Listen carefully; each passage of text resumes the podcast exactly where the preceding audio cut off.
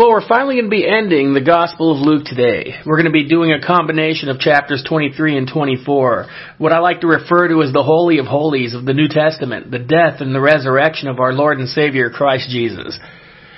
And, you know, we, we have this saying in regards to the end of life. There's many sayings, but one of the sayings that we've used and looked at is, is when the curtain falls. And, you know, we could use that in the term of showbiz. But when the curtain falls, that's a term that we've used when, when the show is over. But, see, the curtain fell, but the Lord had the greatest curtain call ever, which means He came back. he came back on stage. He came back to, to show exactly who He was and what He was set to do. And, and so we, we look at this, you know, we look at these things. And, and when we feel when we feel like our time is up, and, and when we feel that we are that that it's over, you know, when we go to a funeral or so on, uh, so on and so forth, we stand near a casket and we think of it as the end.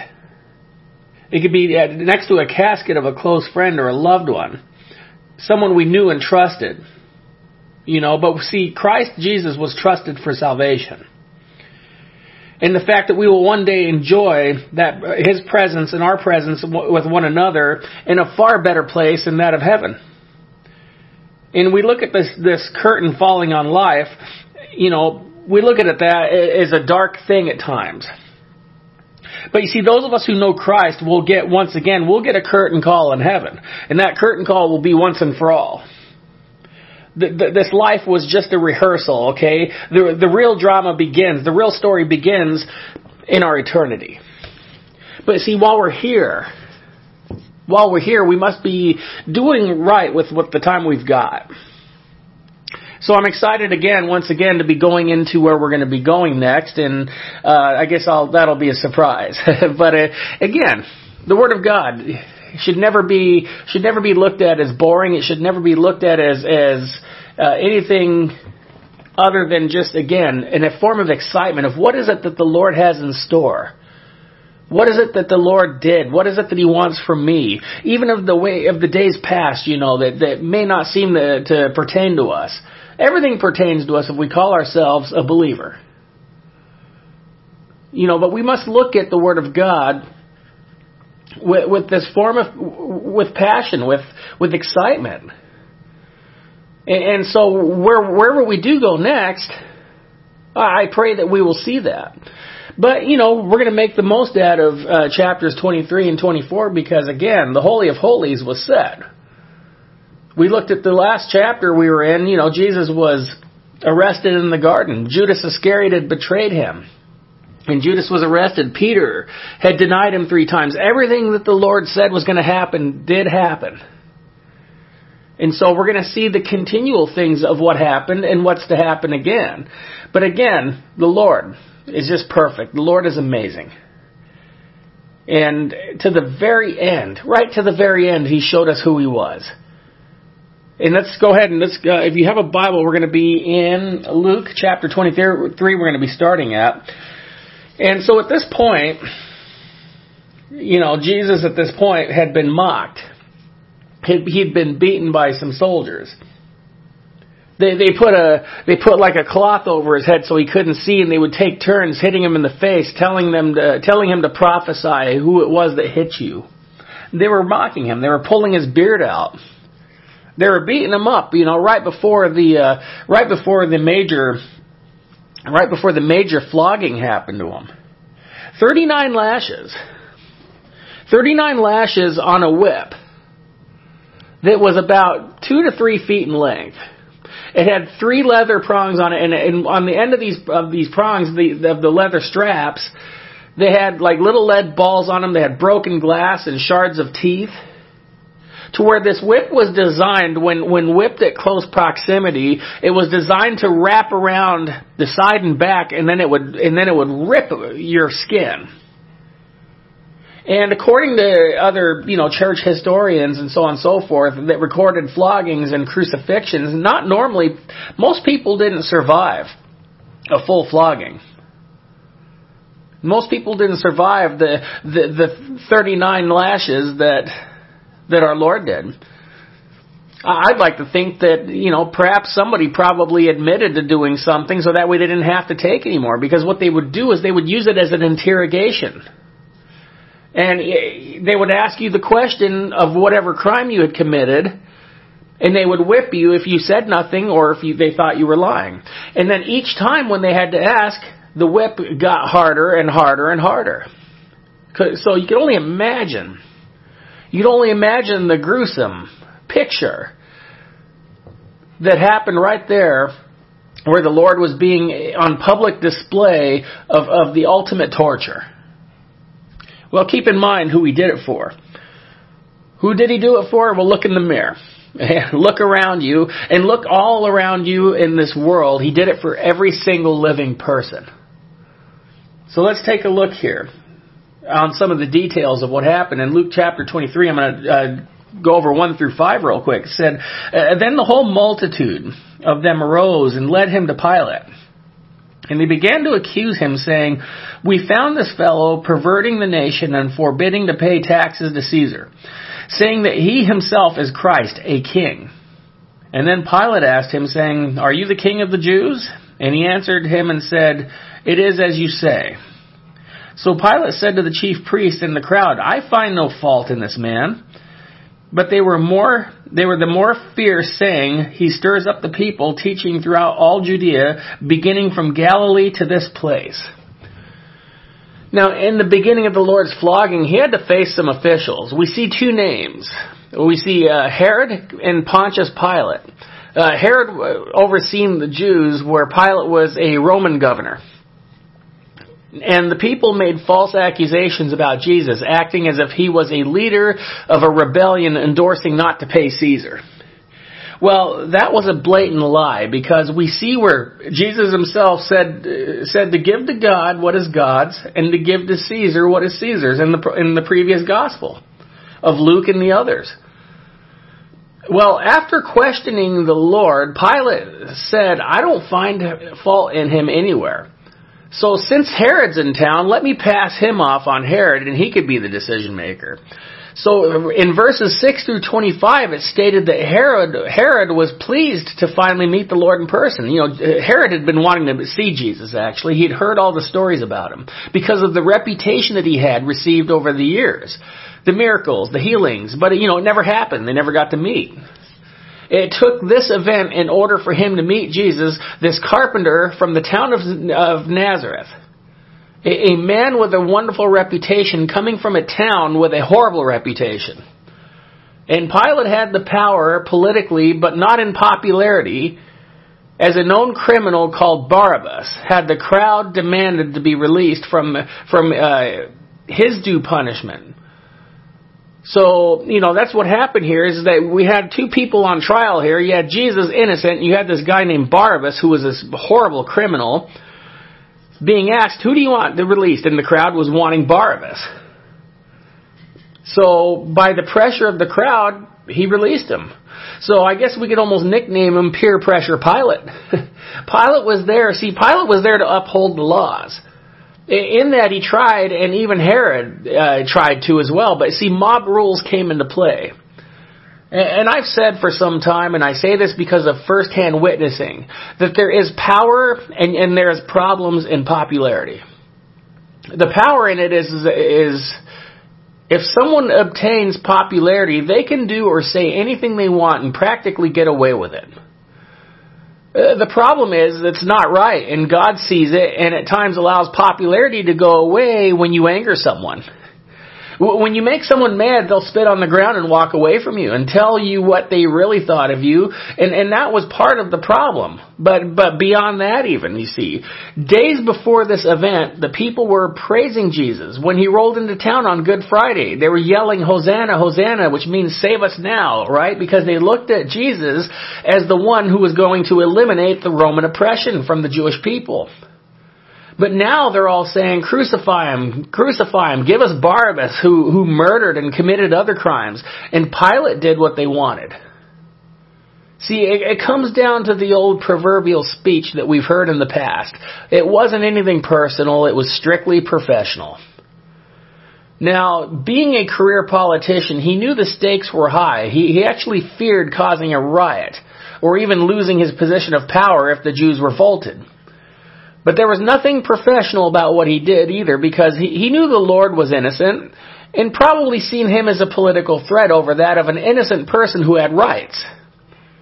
He was tried six times tried six times by Roman, Roman and Jewish authorities, and, and they could not find fault in him in any part of his life. The reason he was sent to die for us had to be a once and for all sacrifice without blemish. And many have said, why would he have died if he did no wrong? That was the question by many people who, who don't want to believe in the crucifixion. That doesn't make sense. Why would he have to die if he's done no wrong? I can't believe this.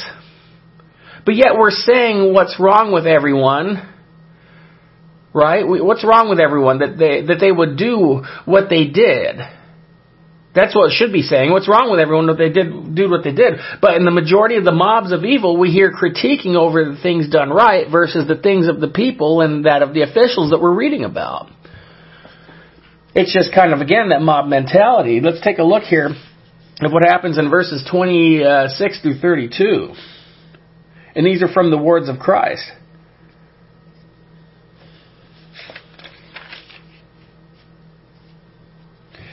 And now as they led him away, they laid hold of a certain man, Simon, a Cyrenian, who was coming from the country, and on him they, they laid the cross that he might bear it after Jesus. And a great multitude of the people followed him, and women who also mourned and lamented him. But Jesus turning to them said, Daughters of Jerusalem, do not weep for me, but weep for yourselves and for your children. For indeed the days are coming in which they will say, Blessed are the barren wombs that never bore, and, and breasts which never nursed. Then they will begin to say, The mountains fall on us, and the hills cover us. For if they do these things in the green wood, what will be done in the dry? And there were also two other criminals led with him to be put to death. And when they had come to the place called Calvary, there they crucified him and the criminals, one on the right hand and the other on the left. And then Jesus said, Father, forgive them, for they do not know what they do. And they divided his garments and cast lots. And the people stood looking on, but even the rulers with them sneered, saying, He saved others, let him save himself. If he is the Christ, the chosen of God. The soldiers also mocked him, coming and offering him sour wine, and saying, If you are the king of the Jews, save yourself. And an inscription also was written uh, over him in letters of Greek, Latin, and Hebrew. I love the Lord. You know, uh, always concerned about others over that of what he went through. Imagine being there to witness this event after Jesus healed you or your child. He, you know, maybe you were there to, uh, if he raised someone you loved from the dead, which he did. And, and many other things that he did for people as they're watching him carry the cross after being beaten beyond recognition. See, he gave them he gave them insight of what was to come some years later. Do not cry for me because far worse is coming to Jerusalem as it did. And then he said in verses 34 through 38, which I will read real quick, then he said that, Father, do, forgive them, for they do not know what they do. And they divided his lots and garments, and the people stood and watched, okay? And so, forgive them, Father, for they do not know what they do. They do as he did what he set out to do. He did what they said, what it was set out to do. What looked like a defeat to the soldiers and to the crowds mocking him was the complete opposite it was a victory. They, yeah, they tore his clothes, but in in their eyes, tearing a king's garment off of him in public was a sign that he lost his kingdom, forever being stripped of all power. And then they cast lots for his garments, which was fulfilling of prophecy in Psalm 22. What they seen was defeat, when it was Christ defeating sin and the devil's earthly power. There was at least one near him who recognized that in verse 39 through 43, which I'm going to read that, it says, Then one of the criminals who were hanged blasphemed him, saying, If you are the Christ, save yourself and us. But the other answering rebuked him, saying, Do you not even fear God, seeing you are under the same condemnation? and we indeed justly, for we receive the due reward of our deeds. But this man has done nothing wrong. And then he said to Jesus, Lord, remember me when you come into your kingdom. And Jesus said to him, Assuredly, I say to you today, you will be with me in paradise. Today you will be with me in paradise, Jesus said. It's one of my favorite sections in the Bible. And the reason being is that man, that man on the cross next to him was just like me. One, one who deserved what he got, yet just like the man on the cross, I simply asked the Lord if he would have me as one of his own. And he reminded me that he signed my adoption papers 2,000 years ago with his own blood. Praise be to him. And after that, that show of love and acceptance, he spoke one last time in verse 46 in a loud voice. He cried, Father, into your hands I commit my spirit. And in John's gospel, he was an eyewitness uh, standing at the foot of the cross, and, and it said that he yelled out, he yelled out his last words, "It is finished." And then the centurion, this Roman soldier standing uh, at the cross, said to himself out loud, "Certainly, this was a righteous man." You know, as, as he was none, uh, as he was none more on earth, were as righteous to be exact it was after he died they noticed in the temple the veil separating the outer room to the Holy of Holies, which was torn in half. And, and it was the place where the uh, where only the priest would go once a year to make atonement for the sins of the people. And when they seen that, they were more concerned about that than anything, because if the priest wasn't right with God before going into the Holy of Holies, the priest would actually drop dead if the if the priest didn't make atonement for his sins. And and so they flipped out about it. The presence of God is so holy that that any form of uncleanliness in the priest could not withstand the presence of God. And, and what that showed was the death of Christ eliminated that barrier between man and God, allowing you and I to come freely to God anytime without the one time a year atonement and more importantly, wondering what would happen to you when, when the priest died from being defiled himself. Well, how am I going to get my sins atoned for now that the priest is dead, right? Christ the advocate, without blemish. The, you know, the priest had to receive atonement for themselves before going in. Not Christ, though. He eliminated the fear. Yet they did not see it. And now the best part of all of this is coming. Is coming. We are going to be uh, seeing the comeback of all comebacks as now we observe chapter 24 here of of Luke.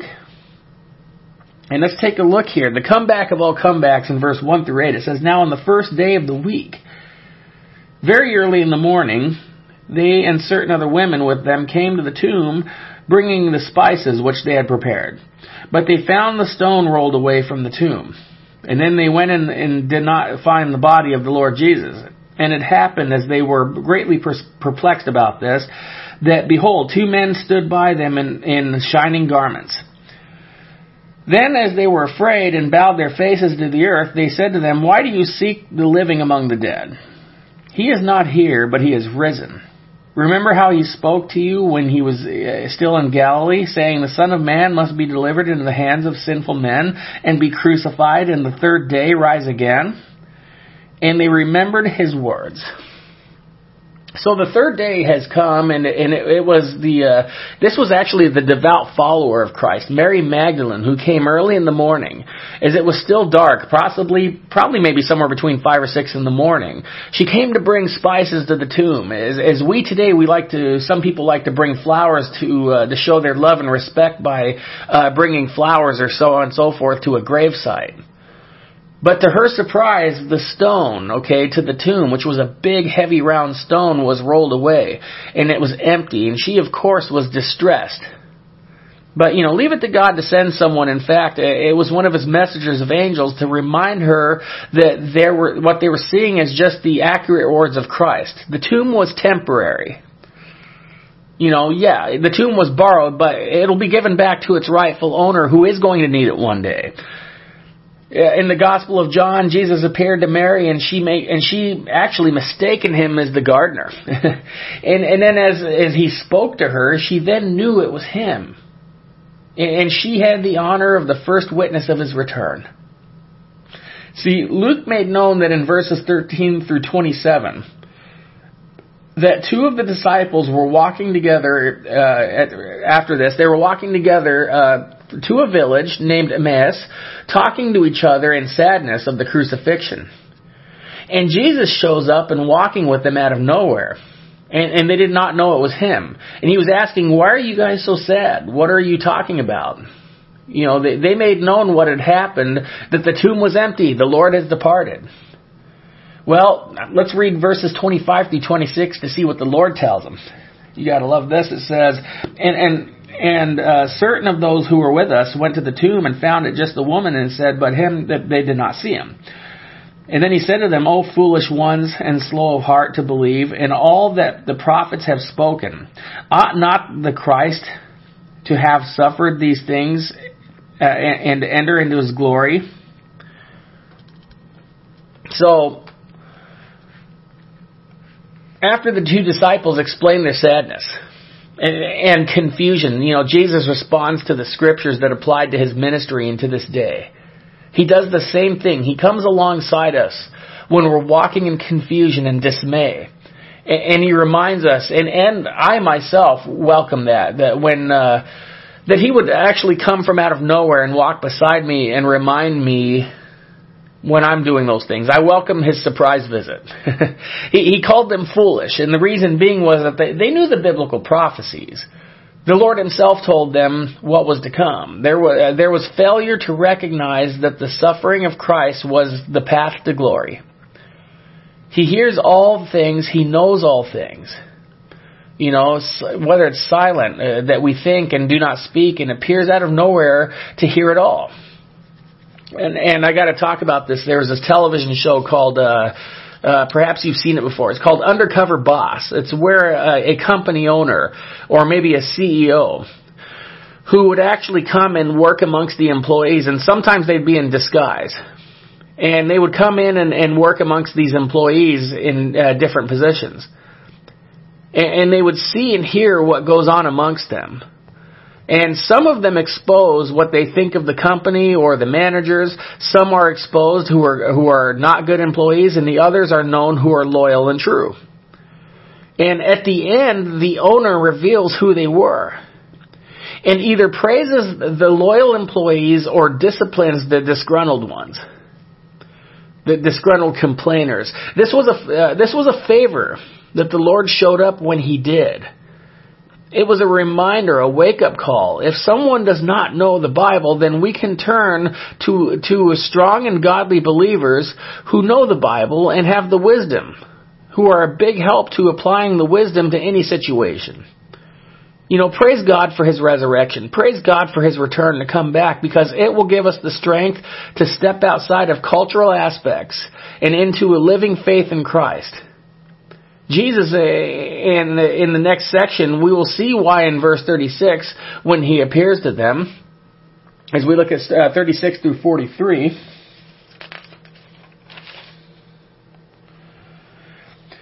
And then now, as they said these things, Jesus himself stood in the midst of them and said to them, Peace to you.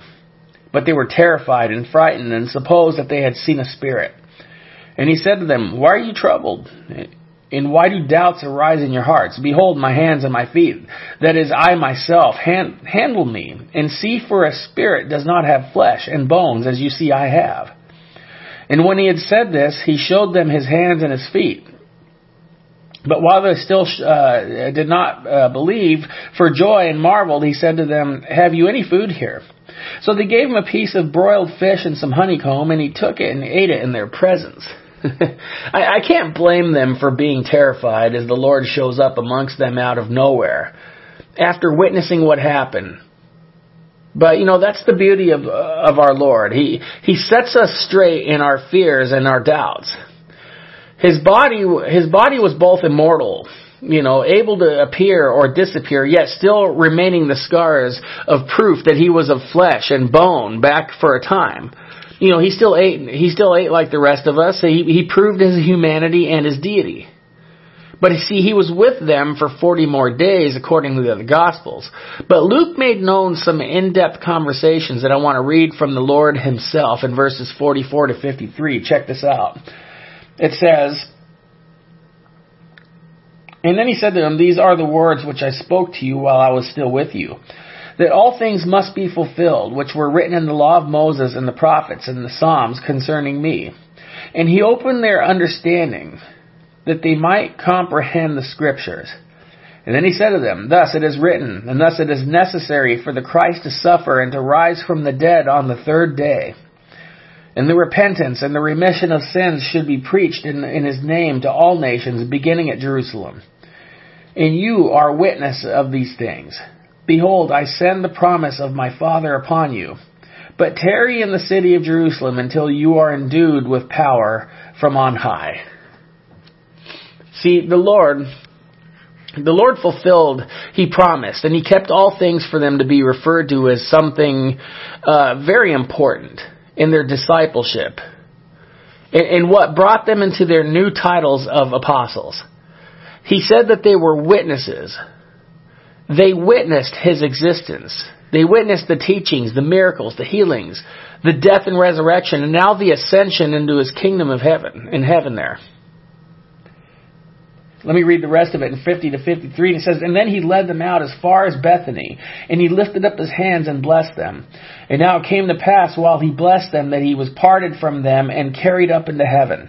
And they worshipped him and returned to Jerusalem with great joy, and were continually in the temple, praising and blessing God. Amen.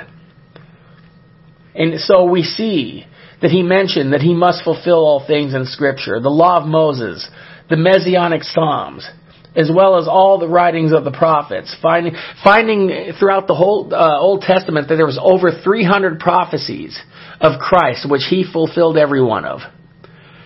He brought them the Holy Spirit. The Holy Spirit who, walk, who works nonstop from the time of then to now. And through him brought us to be witnesses as well. It's said in the last verses that he was being worshipped and being worshipped continually in the temple. And though the temple was destroyed as he predicted, he is still being worshipped in the churches. He's being worshipped in the homes and under the sky, wherever anyone is. Christ is being worshipped somewhere by someone in the millions. But there is one temple. There is one temple he desires to be inside of, which is that of you and I, our bodies, right? Our bodies are called the temple.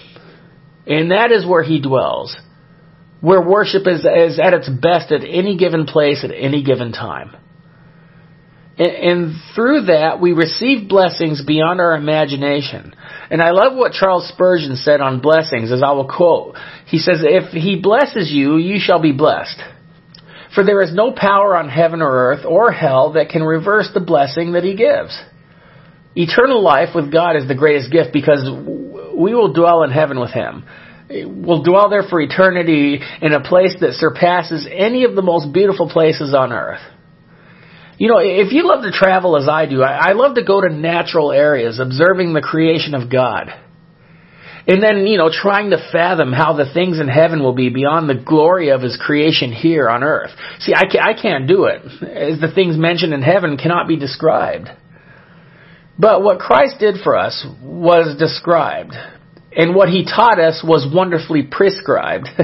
we received description and then he gave us prescription. The death and resurrection of the sins of the world was the description. The believing and the receiving in the Lord Jesus as Lord and Savior is the prescription. Okay, so the death and resurrection for the sins of the world was the description, but believing and receiving in Him is the prescription prescription of preventative measures from your, you know, from your doctor is giving you what's best to keep you from something bad to come for a time. But the prescription of receiving Christ is keeping you from something bad to come for all of eternity. And we don't want to disregard the greatest physician, the greatest teacher, the greatest savior, and greatest father ever. I mean, keep in mind that a doctor might be able to help some add, or might help add some years to your life, but only Christ could add life to your years. And if you're going through the hardest times in your life, or if you're having the time of your life, I, I invite you to receive Him now because without Him, everyone will share in the worst time for all of eternity. You, may be doing well, successful, happy, all of your dreams have come true, but it's for a time. You may be going through trials that are unbearable and do not want to go, you uh, do not want to go, well, uh, I don't want to go on. Well, that's just, that's just for a time as well, right? That's what people say. I don't want to go on anymore. The trials are too unbearable. That too is just for a time. But eternity will never stop. The joy will never stop in His presence. And the question is, is do you want that? Do you want that right now? Well, you have the opportunity to be like that guy on the cross that I mentioned earlier. One of my favorite verses. He'll do the same thing for you. If you say that simple prayer to Him, will you remember me? He'll receive you. If you just want to say this simple prayer with me, Dear God, please forgive me. Please forgive me of all of my sins as I confess to you, Lord, that I am a sinner. Please forgive me, Lord, of all of my sins.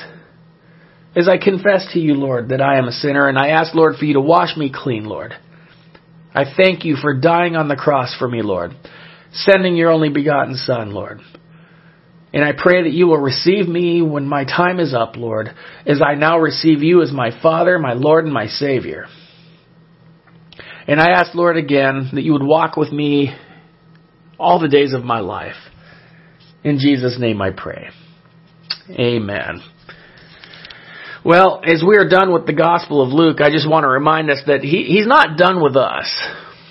The, the Lord is still living and active. And, and so, He's working in us, He's working through us. And I pray that we, that we can do well for Him with the time that He has given us. You know, again, I mentioned that God, that the Lord Jesus was perfect in every aspect. Here on earth, He didn't do anything wrong. The Lord never broke any laws. the only law I could ever see him breaking was the, breaking the law of gravity when he when he ascended to heaven to be with uh, with his Father in heaven. There, remember that that we're going to be able to experience the same thing because of him. May God bless and keep you.